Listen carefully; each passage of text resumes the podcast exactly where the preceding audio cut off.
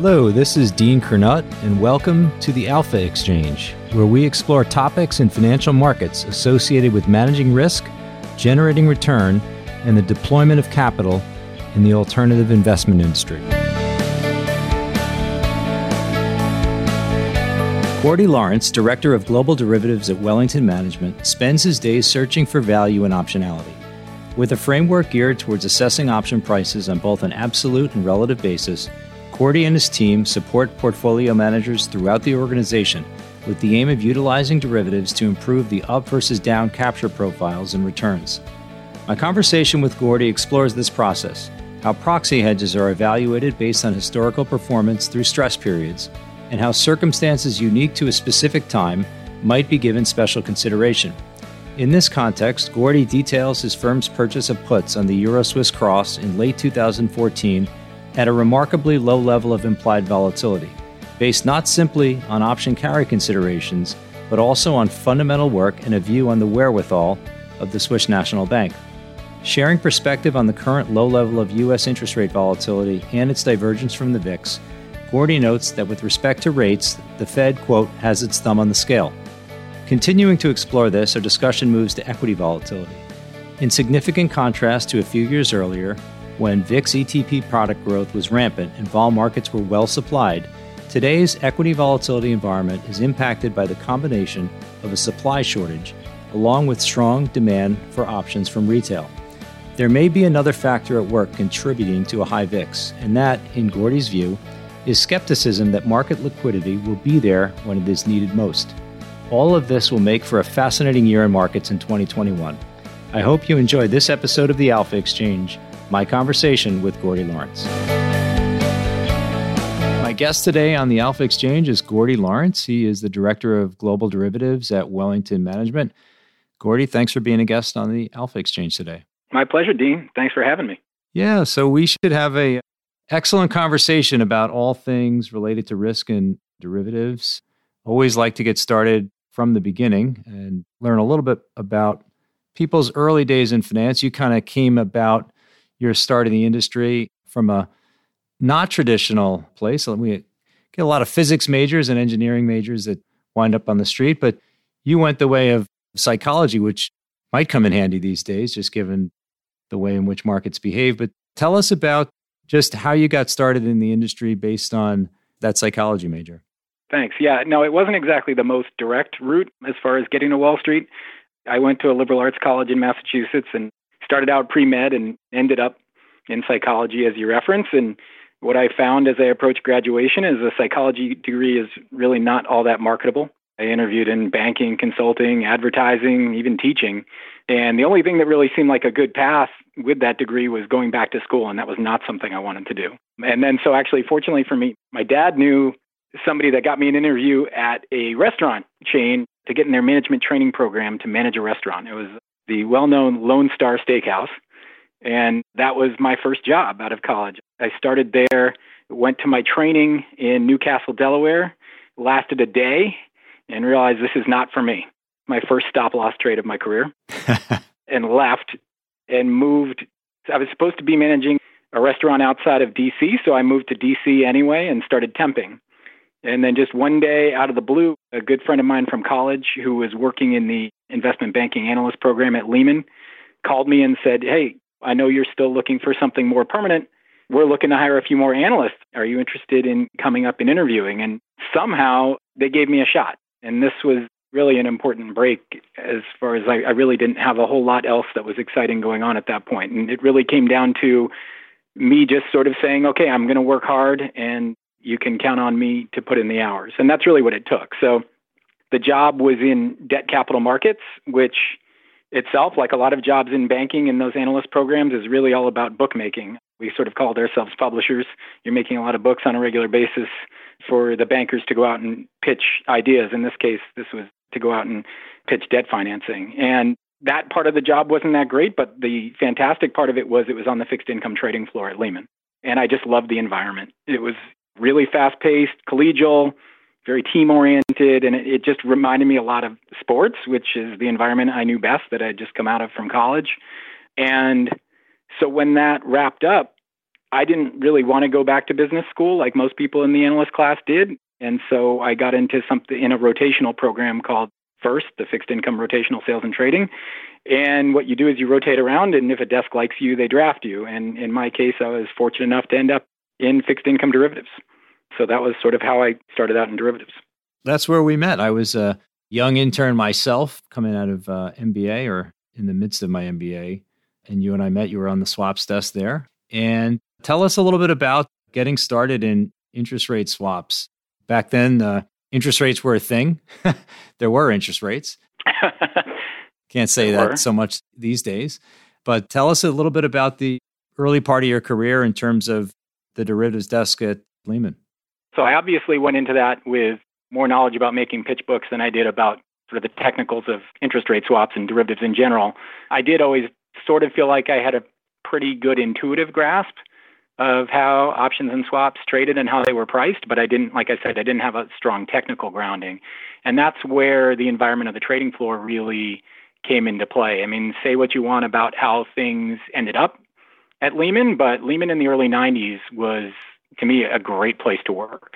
The floor itself was loaded with young, smart people who wanted to work together.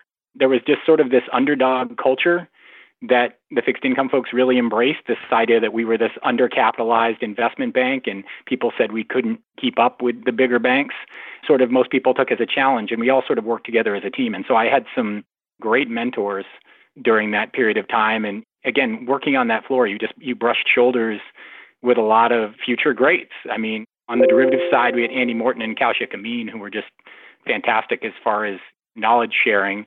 And you walk a few steps down and you run into Rick Rieder, who was a junior corporate bond trader at that point, who's obviously gone on to bigger things at BlackRock. And my one other claim to fame is that an intern trainee for me, along with you, who I got to work with as a summer intern, I got to work with Eric Felder, who was my trainee for about two weeks until he explained everything that I didn't know about derivatives. And of course, he went on to quite a bit in terms of, I guess, Magnetar, Citadel, and now he's at Moelis. And so, like I said, it was just this great culture where you could learn a lot very quickly. And it was young. The business itself was quite young, and we were all learning at the same time. So, you were at Lehman for a period of time, and you ultimately wound up going to business school, correct? That's right. Yeah. After about five years, I did leave and go to University of Chicago, as you did, where this was a good opportunity to sort of turn the intuitive into the more technical. And I really enjoyed that time and I felt like I got a lot out of it. There's a lot you can do at Chicago in terms of they've got a very flexible curriculum. I was able to focus a lot of my time on getting technical skill, taking the classes from Fama, Thaler, people like Angel Surratt, a lot of focus on the theoretical finance. And I felt like I was able to sort of backfill a lot of what I never got from undergrad. That ended up sort of when I came out of there and ended up moving over to the buy side, I felt like I was in a position where I had a lot more confidence in my game. I knew the basics, I knew the market technicals, but I didn't necessarily know the theory. Tell us about the transition out of business school into the buy side. What was that like? What was the motivation for you to decide to switch from sell side to buy side? The motivation was a lot about so when I was working in fixed income derivatives at Lehman, I was working in a sales role calling on corporates. And I enjoyed building relationships and I enjoyed coming up with ideas. What sort of felt a little bit lacking at the end of the day was that it was really your job to just make the sale and then move on. And so it wasn't one of these situations where any of this intellectual analysis that you had put in, you'd ever see it really come through. You tended to just move on and try and move on to the next trade. And so I had a bit more interest in pursuing that, trying to figure out if some of the work that you put in can end up translating into real P&L rather than just sales. And so that was sort of what motivated the change. And then when I got to the buy side, I think the first shocking thing was the change of pace. I'd worked on the trading floor at Lehman for five years, which is boisterous, plenty loud, lots of activity pretty much at all times. And then so when I got my first job out of business school was at Putnam Investments here in Boston. And I was in a cube, which I had never worked in my entire working career. And it just felt very, very lonely. And so it was a little bit of an adjustment. And but one of the things I saw immediately when I moved to the buy side was this ability to truly be intellectually honest about the decisions that you're making. There wasn't a trade that needed to happen. There was a trade that needed to happen if you thought it was a good idea, if you came to the conclusion that it was the right thing to do. It wasn't just trading for the sake of trading and transactional. That was one of the things that struck me right out of the gates when I got to the buy side. Let's pivot to talking about your time at Wellington. So you've had a great run here at an incredibly successful company. Wellington is in some ways unique in terms of the way it uses derivatives. So as the director of global derivatives, I'm sure you're looking at a ton of different relationships and interacting with lots of different folks around the organization in that context. Tell us a little bit more about just how your day to day is structured at Wellington. Our team works both with our internal managers and then we also manage portfolios for clients. So with our internal folks, we tend to view ourselves quite a bit as like a team member, a resource, primarily within our alternatives teams, which are a lot of long short equity exposure, but also some fixed income and global macro. And like I said, the role we play there is we want to be part of the team. And so there's a little bit of a sales approach to it there. You're looking to build relationships and trust. And then there's even an opportunity to apply some of that psychology background that I've mocked so much is just the idea of you sit on the virtual couch and tell me your problems and we'll try and come up with solutions. And so our goal in these interactions is at the end, if we're doing the right things, we're improving the upside downside capture profile of these portfolios. Our view being that if you can outperform on the downside and maintain a healthy upside capture, your long run success is going to be really pretty good. As things fall, we tend to have more of a focus on protection, but there tends to be an opportunity to play some offense too. And if we're doing our job well, this is a proactive, us pushing interesting things that we see in the market to the PMs, as well as reactive when they're calling out and asking for help in solving a specific problem. And then the second part of the job, again, managing derivatives overlay products or portfolios of our own. We have a couple of hedging oriented or defensive strategies that we manage. And then we're also involved in the volatility risk premium space. And so we're on both sides of the vol trade in those, which we think gives us a pretty unique perspective on markets. If we don't want to sell it anymore, it's likely a good time to think about buying it and vice versa. But also, in general, just having this kind of diversity of strategies that we can put our ideas into gives us a lot of outlets for our observations. One of the things I always think about when I think about a large organization that's got its hands in so many different markets and is around the world is just the amount of product and idea generation that comes your way. And so it would be great to learn a little bit more about the process you use to filter observations and find value. And if there are specific instances where perhaps there was a contrarian type of view that you and your team were able to find, perhaps sourcing convexity that turned out to be very cheap, it'd be great to learn more about just that overall process of filtering ideas and finding value. We start with a very top down process where we have a cross asset screen, which is meant to give us some indication of where we think there are dislocations and trying to give us a better feel for what the right price of risk should be. And there are things that pop out of there sometimes that are going to make us ask questions. This is really where sort of the platform of Wellington starts to pay off quite a bit because as an organization, we're very collaborative. This gives you the opportunity that when this information comes in, you can go and ask the experts. You can go out and seek a local opinion effectively on what you're seeing in the market and try and confirm whether it's useful information or whether it's noise, whether it's picking up on something that everyone should know or whether it's something completely different. So, a good example of this, I'm going to go back a little bit in time, but I love the example, is going back to actually like the summer of 2014 into the fall when, if you'll recall, the euro was going through a pretty rough time and it depreciated about 10%. And right around that time, actually, we started seeing euro Swiss volatility start to pick up a little bit. And actually, we started to see ideas come in from the sell side pointing out that there's an uptick going on in volatility here. This is a pegged currency pair. This is an opportunity to harvest a risk premium. And so this is just another good example of the sort of fire hose of information that comes in from the sell side, and you're just trying to make sense of it. So we noted that that is a fairly meaningful uptick in implied volatility for a pegged currency. And we started asking a few more questions about it. As it turned out, I still remember it clearly. It was a Friday morning in September, and we were sitting in the financials team meeting. and talking about the impact on the European banks of the significant depreciation in the euro. And we have a really sharp bank analyst who has covered the Swiss banks for a really long time.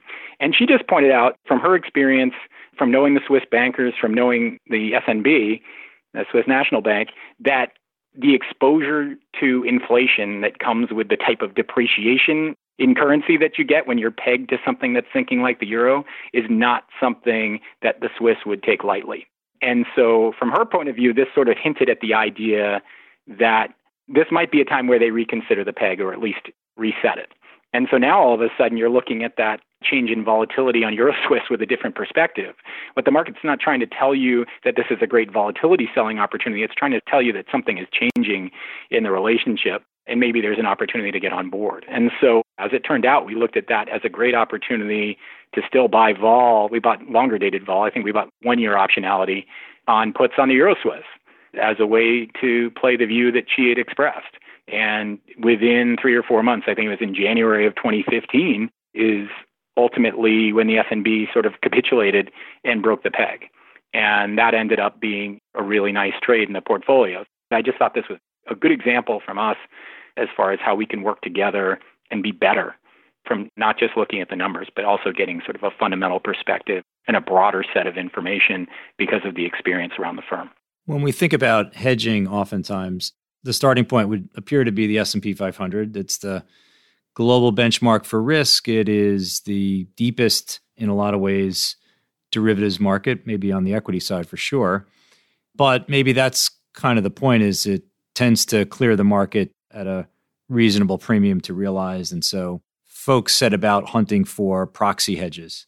I'd be curious if you could just lay out for us what that process looks like. You alluded to potentially trying to find opportunities where there might be some structural, maybe not dislocation, but something that gets cheap for a structural reason. Perhaps it's things like dividends. What's that process look like if you're starting with something like the S&P 500 and trying to find substitutes? What are some of the factors that come about in that decision making process? Well, our approach, so particularly within the option framework, and if you're trying to come up with hedges and sort of examine relative value, what we're doing when we're looking across assets like that is trying to get a feel for sort of typical behavior during periods of stress. And then what you're trying to do is come up with effectively what we'd consider to be a stress beta for a variety of different assets. And then so once you have an assessment of what you expect that beta to be, it's a fairly simple exercise to then sort of see what premium you're paying per unit of stress beta for downside protection. In other words, you're just sort of taking a look and saying, all right, well, how much am I paying for that convexity, for that payoff? And now, again, it's, there is a trade off. You have to evaluate this question of basis risk. I mean, there's definitely going to be some portfolios for which the S&P 500 is the best fit. But that's not necessarily what comes out of your process. What might come out of your process on a given day is that the Aussie yen cross is a really good looking relative value option hedge for protecting downside protection. Then it becomes a question of when has it failed? How much does it fail by? And when it works, how much better is it? So you can sort of help frame the issue of how much risk you're actually taking on by using this basis.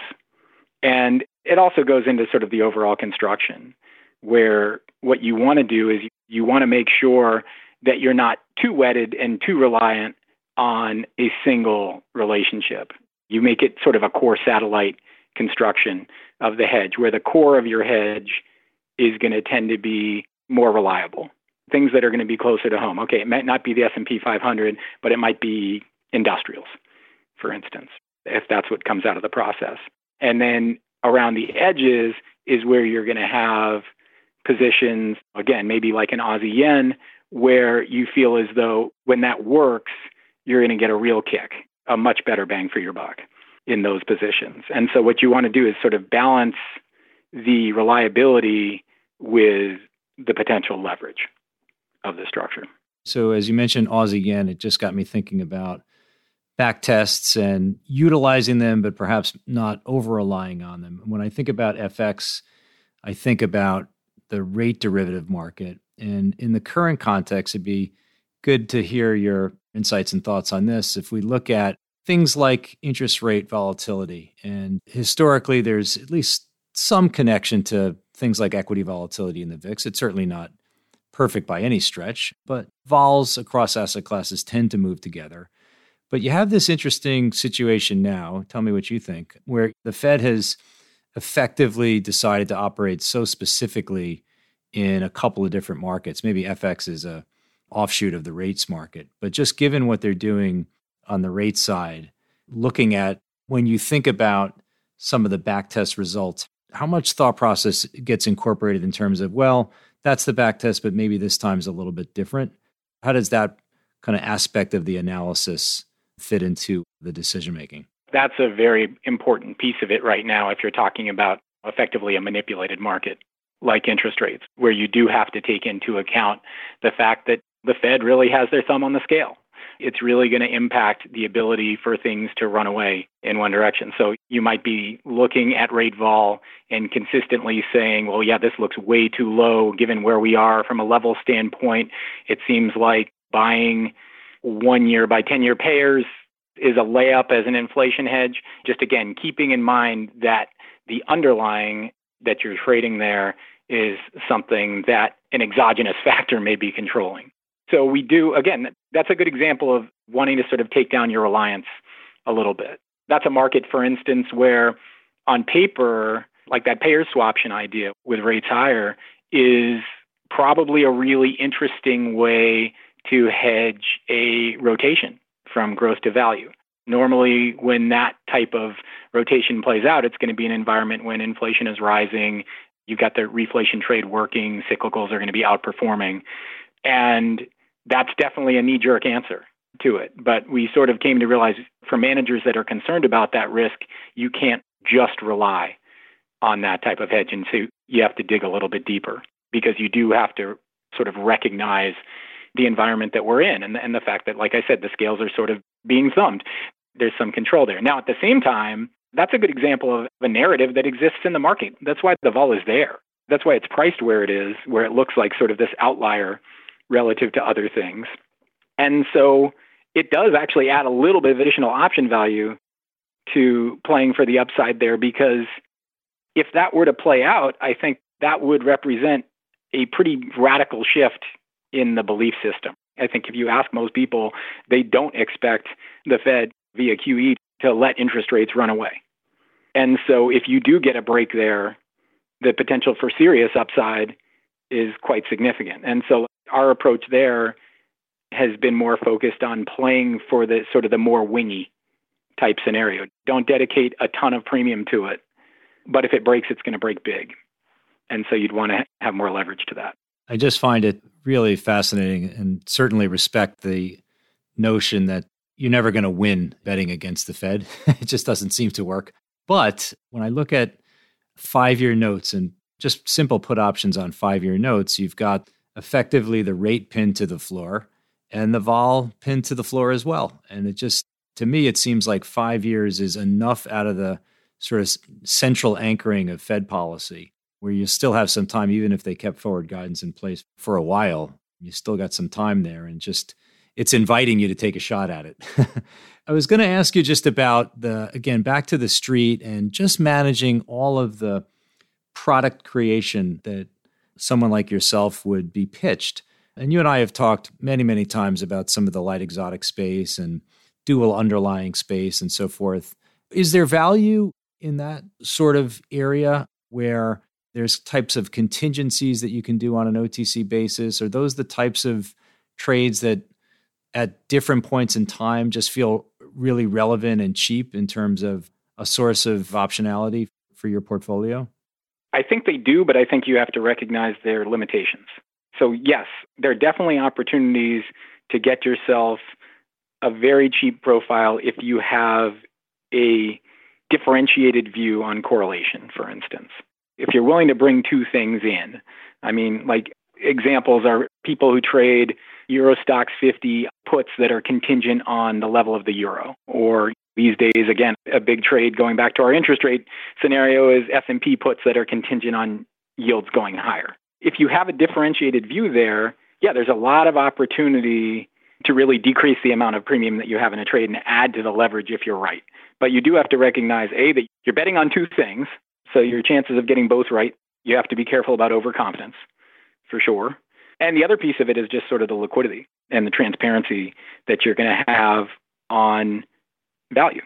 Those trades are great when they work closer to the end of their life than at the beginning, because it's undoubtedly the case that if you go to unwind one of these positions, you're going to face a pretty wide bid offer spread on that correlation assumption, for instance. And even if, again, we feel like we can model it pretty well, we tend to agree with valuations on the way in based on where they claim they're marking correlation and our own expectations for correlation. But then it's on the way out that you have to be a little bit more aware of just sort of the realities of the product.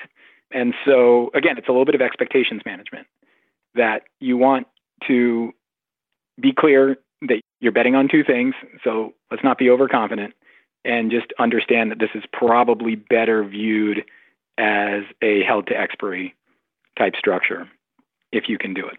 One other thing to add there, Dean, actually, which I think is kind of important, is another place where you can really harness that from the correlation assumption standpoint is that there are parts of the market where dealers are naturally going to be inclined to be a good bid or a good offer in correlation because of other exposures that they take on through structured products. So, for instance, in, in general, dealers are a pretty good bid for index to index correlation on the equity side because of the exposures that they take on through some of these worst of put structures that they trade in retail structured products. And so if you have a differentiated view on index A versus index B, then it can be quite helpful to have that tailwind at your back because that's again that's a risk that dealers are going to want to lay off. Well, I'd love to get more of your take. We'll talk about the year of 2020, just a fascinating year in terms of the explosion specifically in equity realized vol and a VIX making a new all-time high. But just a few years earlier, we made in a lot of ways new all-time lows in volatility. It's just really incredible to think about 2017 mapped against 2020. And so that was 2017 was a six and a half realized vol. The VIX averaged 11. I think the high in the VIX was 16. That was a left tail event of low vol. Juxtapose for us the way in which the Wellington team is using derivatives in something like 2017 versus the mayhem of 2020. I can imagine those are different enough years in terms of vol outcomes that you're using derivatives in a different way. I'd love to get some perspective on that if you can share. So 2017 was a very interesting time. Well, this year, of course, was a very interesting time in volatility risk premia as well. But 2017 was, I'd say, a period of discomfort for us in those strategies because we were getting increasingly nervous about essentially the pricing, the amount of spread that you were taking out from doing things, selling variance, selling put options, playing for VIX curve roll down, that it was feeling very thin and it was also feeling very crowded.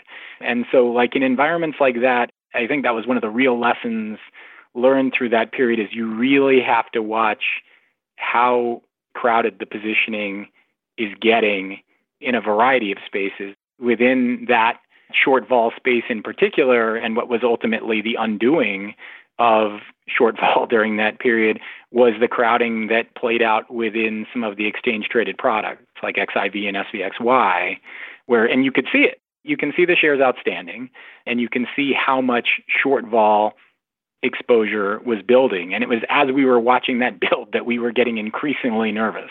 And so, from a performance standpoint, fourth quarter, really second half of 2017, we lagged on the volatility risk premium side because we just didn't want to underwrite that risk at the prices where it was trading. And again, with the bulge of short vol that was building.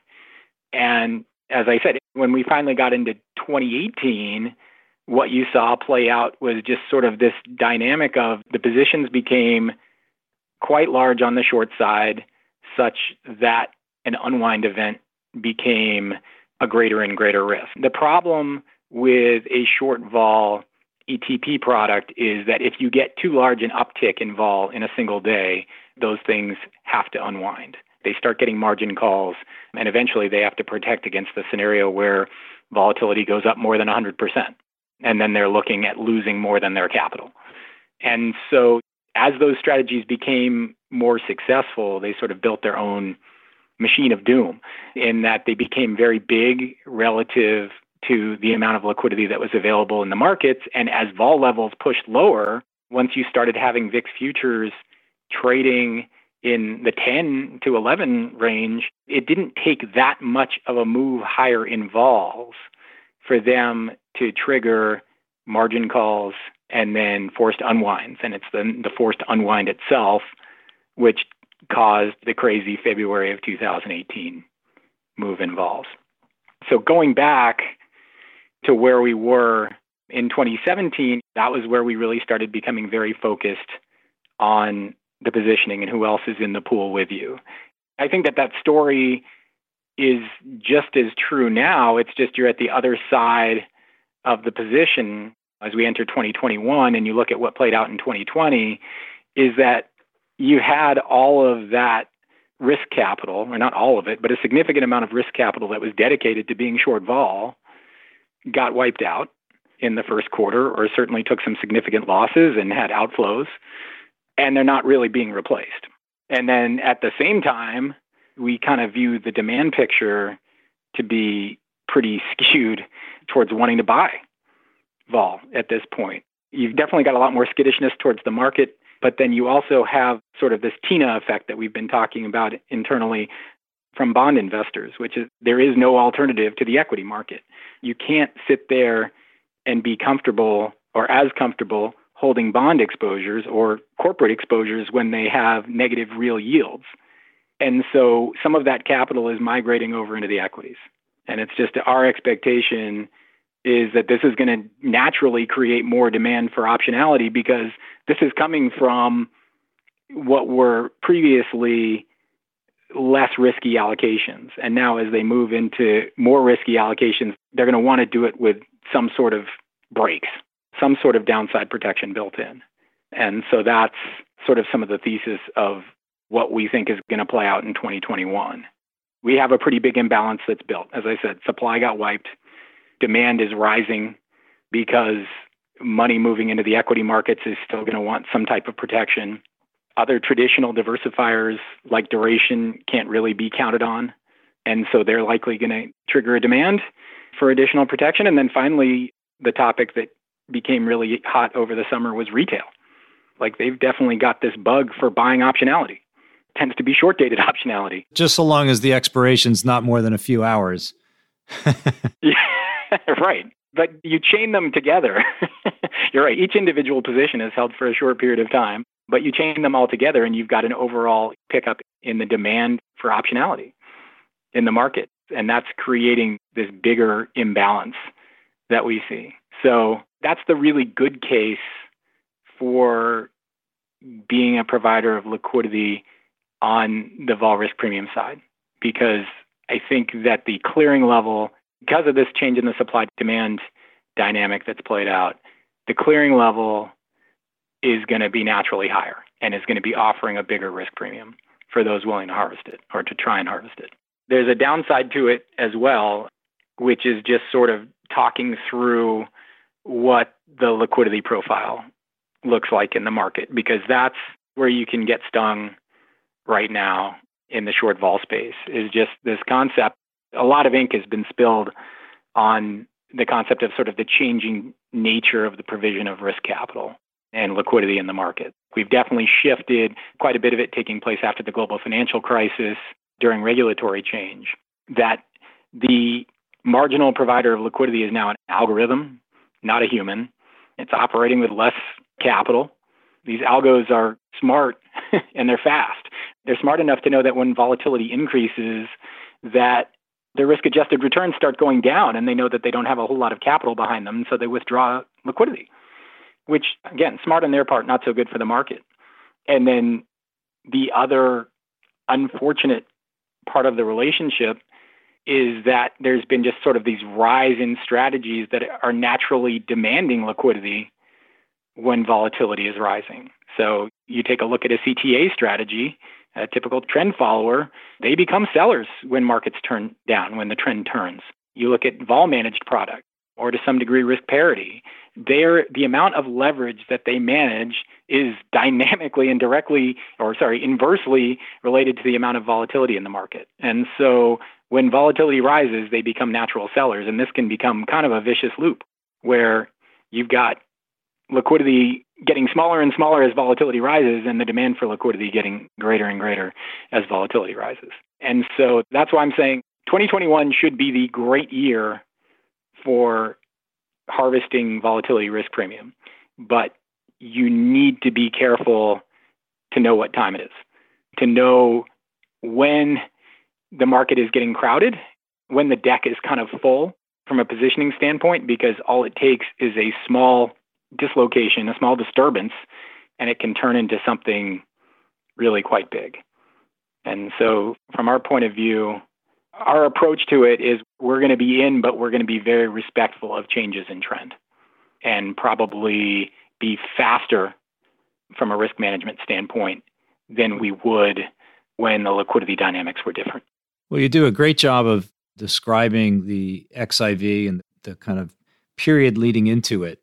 And what you're hitting on there, and where I wanted to follow up with you, is the trades in the marketplace as being a source of risk for the market. The XIV, its growth and the enthusiasm for it sowed the seeds of its own demise. It, as you said, it self destructed on this need to rehedge in a very, very short period of time. And that's really what short vol can do. And as you note, we've got this very interesting period of 2020. You had this kind of wipeout of a lot of capital from March in the risk recycling business. And now you've got this retail demand. Are there other imbalances in derivatives markets specifically, where the kind of underlying setup of convexity threatens to destabilize the market? Are there other types of scenarios that are like this right now, where folks have to really be careful, where things could potentially get crowded and you could have a spiral from a risk premium standpoint? I think what it often comes down to is that with central banks playing such a big role on sort of guiding markets that I think crowding in general becomes an issue because the number of ideas becomes fewer. And so you mentioned the vol behavior. Vol behavior looks a lot like if you look at hedge fund exposures and for a long period of time leaning heavily long growth and momentum. It's a limited number of ideas, which they all sort of carry this same profile, which is as long as the party is going and everything's fine, the liquidity and the stability in the strategy looks great. But then when it breaks, you realize how narrow the doorway is.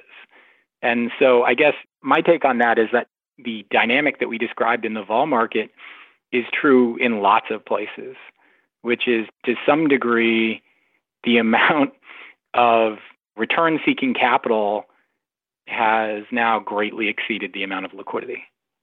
And so it's not going to be uncommon to have these type of storms that kick up and cause significant dislocations, even when they're quiet. If you look at what's played out basically since the Pfizer vaccine news came out, I mean, it's been this massive silent killer type experience for those sitting long growth and momentum. You wouldn't necessarily see it from looking at the surface of the market, but you're getting like these shocks multi-year or multi-decade experiences in terms of factor volatility because the door is just too small. And so I think almost anywhere you look where people find a trade that's working, you're naturally going to have that herding take place. And then when it's time to go, it gets pretty uncomfortable. And so what I described, that's a lot of what we're looking for in the options world is we're looking for those kind of vulnerabilities you're looking for something where sort of the prevailing view of the world changes all of a sudden. And that makes people reconsider how much exposure they have to something. and they want to change, and it's probably happening at about the same time that everybody else up and down the street is doing it as well. And that's how you get these sort of massive shocks. There may be no area where the prevailing view is afoot in terms of change than in rates and in just the sort of notion of monetary policy, of the extent to which central banks will do greater and greater things in the markets and deficits. The repair process for fighting back against the pandemic is extremely costly. And a country like the United States that's got the exorbitant privilege to run it up is certainly going to do so. Is that an area where the kind of rethink of what the monetary system is or may be? There's been a lot of discussion on gold that had a big run earlier this year. Of course, the Bitcoin story is out there and certainly a big momentum trade as well. What are those types of the big picture rethinks? Are they ultimately centered around interest rates and where monetary policy is going? I know a lot of the growth versus value discrepancy tends to correlate to interest rates as well. What are your thoughts on that? That's a tough one. I think that's a big underlying question in the market for sure is when people lose faith in the ability to just sort of keep printing and printing and printing and borrowing and borrowing and borrowing. And people make reference to the vigilantes, but the vigilantes are no match for the bazooka that the central banks are yielding at this point. Charles Bronson and Death Wish didn't have anything on them. It is a very difficult one to answer. it's key, it's on people's minds for sure. And it's unclear when that tipping point is going to be. Trying to navigate out of these levels of debt and just the amount of deficit that needs to be financed is a real sticky question for how this all ends. When you think about, I just want to go back to your some of your tail hedging programs and activities and sort of how you think about populating that portfolio or underwriting the trades in the portfolio. There's the asset class selection, there's the kind of structure, so to speak, perhaps using some version of a contingency, there's strike and maturity selection. But then there's just basic kind of trade offs between puts and put spreads, things like that. How do you balance that just in terms of convexity versus trying to carry in the sideways? We know these markets can be, and feels like we're starting to be in one of those periods right now, they can get pretty sleepy for periods of time. So you want the punch of real optionality, but you also, it's difficult to carry during the quiet periods. What's the discussion like internally with you, your teammates, your colleagues, just around trying to strike that right balance? To some degree, you're right. Sitting in sort of an always on approach, running flat out on the protection side, is a very tough way to live. That's extremely expensive.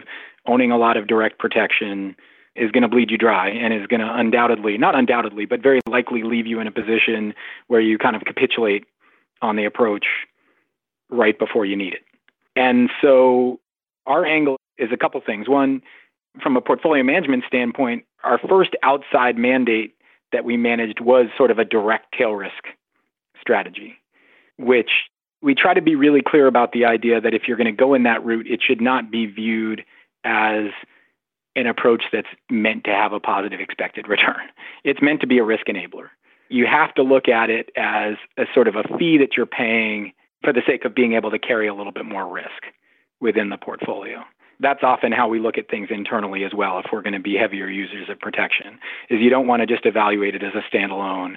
You want to try and evaluate what type of impact you're making on the overall portfolio construction so that you can put yourself in position to really benefit more and like i said have this risk enabling quality. Now that's not for everybody. As we've found externally there isn't a tremendous amount of appetite for sort of your traditional buy puts, expect to lose 80 to 90% of your premium on an annual basis, sort of rinse and repeat. And so what we've done is we've tried to take on a little bit more of a relative value approach where we're using the outputs from our process to identify what looks cheap, what looks rich, and sort of spreading them a little bit more so that the amount of net premium, I mean, effectively it is almost like constructing a put spread type structure Some of that is being done more directly on the vol side as well, where we're trading parts of the volatility curve against other parts of the volatility curve where we see dislocations in the sort of supply demand dynamic. So you think you can lean on the part of the curve that might be most richly priced to help finance additional long vol exposure at a part that you think is more fairly priced. So things like that with an RV. And then the last piece of it from a portfolio construction standpoint is I mentioned it before, like knowing what time it is. Understand when the market is starting to become more prone to fragility, trying to understand when there's an exposure out there which is putting it at risk of having the type of drawdown like we did in March, for instance. You can track fairly easily how much exposure there is in products that are going to be sensitive to the level of volatility. And when they get pretty fully loaded, it's when you have to be most aware that A, they can't buy a whole lot more once realized volatility compresses as much as it does. And then B, if you get a little bit of a tip, some sort of disturbance, they can sort of create this negative feedback loop as well. So it's sort of a balance of all of those things as we put that together. Trying to time it a little bit better, trying to use a little bit more relative value. And for those who have the ability to kind of look at it on an integrated basis, which is okay, this is premium, but it's an enabling quality. And trying to get people to think about it that way and recognize that probably your best outcome is if the trades I do for you don't make you any money. And let's just get your thoughts on monetization. So the hedge works and the 25 delta put became a 75 delta put and the vol surface is much higher. It's the options got a lot of value now. I'm sure there's a lot of internal debate about that process, about the process of monetizing premium. Do you try to be somewhat rules based? What does that look like in terms of when a hedge expands a lot in value? What's the conversation like internally about what to do next when the vol goes up a lot? That's definitely one of the most challenging parts about running any type of defensive strategy is that you wait for a long time for the opportunity and then oftentimes the chance to really cash in can be really fleeting. And so our view on this is you have to have a plan. This can't be something that you sort of decide at the moment based on how you feel the market is behaving. You have to have a plan, and then we try to build that into the portfolio construction as well. When we think about different types of trades that go into sort of your hedge book, we try to think of them each as having their own role. We've got some types of positions that we expect are going to be most impactful and really built to protect you for the first 5 to 10% of a drawdown. Others that really can pay off and do better for you once you get into that 10 to 20%. And then you've got positions that are going to kick in when you get beyond that. And the important part of this with having a plan is recognizing that when a strategy has done its job, take it out of the game. You don't know when the market's going to bottom. And one of my favorite quotes, whenever we're talking with a PM about whether we're supposed to monetize from the usual suspects, is Kevin Spacey says, Have you ever tried to shoot the devil in the back? What if you miss? You don't want to take all of your hedges off at once and just call it the bottom. But at the same time, if you've constructed your portfolio correctly, you can have some comfort there. You've got an out. You've got, okay, well, I am taking some premium off the table, but if this continues, the type of trades that I have on are actually specifically built, we think, for the next leg. And so I'm not going to be empty handed or I'm not going to be under hedged if this continues. And I'm also not going to be empty handed if we snap back. So that's really how we think about it. You try and almost think about it like you're a manager of a baseball team where you've got your starting pitchers and then you've got your middle relievers and then you've got your closers. And so don't leave your starter in too long. We joke around Boston, it's probably a little more accessible, but the idea of don't be Grady Little, who manager of the Red Sox in 2003 refused to take Pedro Martinez out of the game and ended up blowing the American League Championship Series to the Yankees. Have that plan, stick to it, and build the portfolio so you've got some psychological comfort to the decisions that you're making. It seems super important just given the speed with which these risk on events can become risk off and vice versa. Just the regime shifts are sudden. And that's kind of how I wanted to end is just to try to get some of your takeaways as we round out this incredible year of 2020. There's just been so much that's happened, most of it not great, but we're at least close to turning the page. It's been a year of never say never in markets. And as someone that's just trading a lot of derivatives, I was curious if you could offer some of your insights on liquidity. We talked a little bit about it earlier in the conversation. You talked about the robotic provision of liquidity through algorithms. It's not a person you're speaking to, it's essentially interacting with machines. What has 2020 taught you guys about liquidity, its vulnerability? And as you think about 2021, I think you alluded to some of this. How does the liquidity environment impact how you're thinking about your utilization of derivatives? If anything, what 2020 has done for us is it's really reinforced our views that the liquidity picture is broken and dangerous.